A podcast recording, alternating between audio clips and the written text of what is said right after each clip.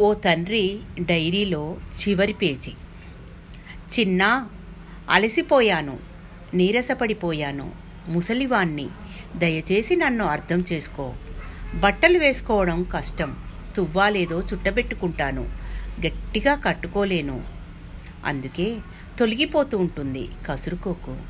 అన్నం తింటున్నప్పుడు చప్పుడవుతుంది చప్పుడు కాకుండా తినలేను. అసహించుకోకు.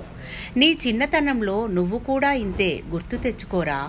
బట్టలు సరిగా వేసుకునేవాడివి కాదు. అన్నం కూడా అంతే పెద్దగా శబ్దం చేస్తూ తినేవాడివి. ఒకే విషయాన్ని పదే పదే చెబుతుంటాను. విసుక్కోకు. స్నానం చేయడానికి ఓపిక ఉండదు. చేయలేదని తిట్టకు. నువ్వు కూడా చిన్నప్పుడు స్నానం చేయమంటే ఎంత ఏడ్పించేవాడువో గుర్తుందా? తినాలని లేనప్పుడు తినలేను. విసుక్కోకు. కీళ్ళ నొప్పులు నడవలేను. ఊతకర్ర నాతోటే ఉండాలి. లేనప్పుడు నీ చేయి అందించి నడిపించు. నీకు నడక వచ్చే వరకు నేను అలాగే నిన్ను వేలు పట్టుకొని నడిపించాను. అందుకేనేమో ముసలివాళ్ళు పసివాళ్ళతో సమానం అంటారనుకుంటా. ఏదో ఒకరోజు నాకు బతకాలని లేదు చనిపోవాలని ఉంది అంటాను. అప్పుడు కోపం తెచ్చుకోకు అర్థం చేసుకో.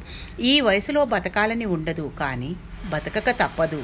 ముసలి కంపు కొడుతున్నానని అసహ్యంగా దు చూడకు. దగ్గరగా తీసుకొని కూర్చో.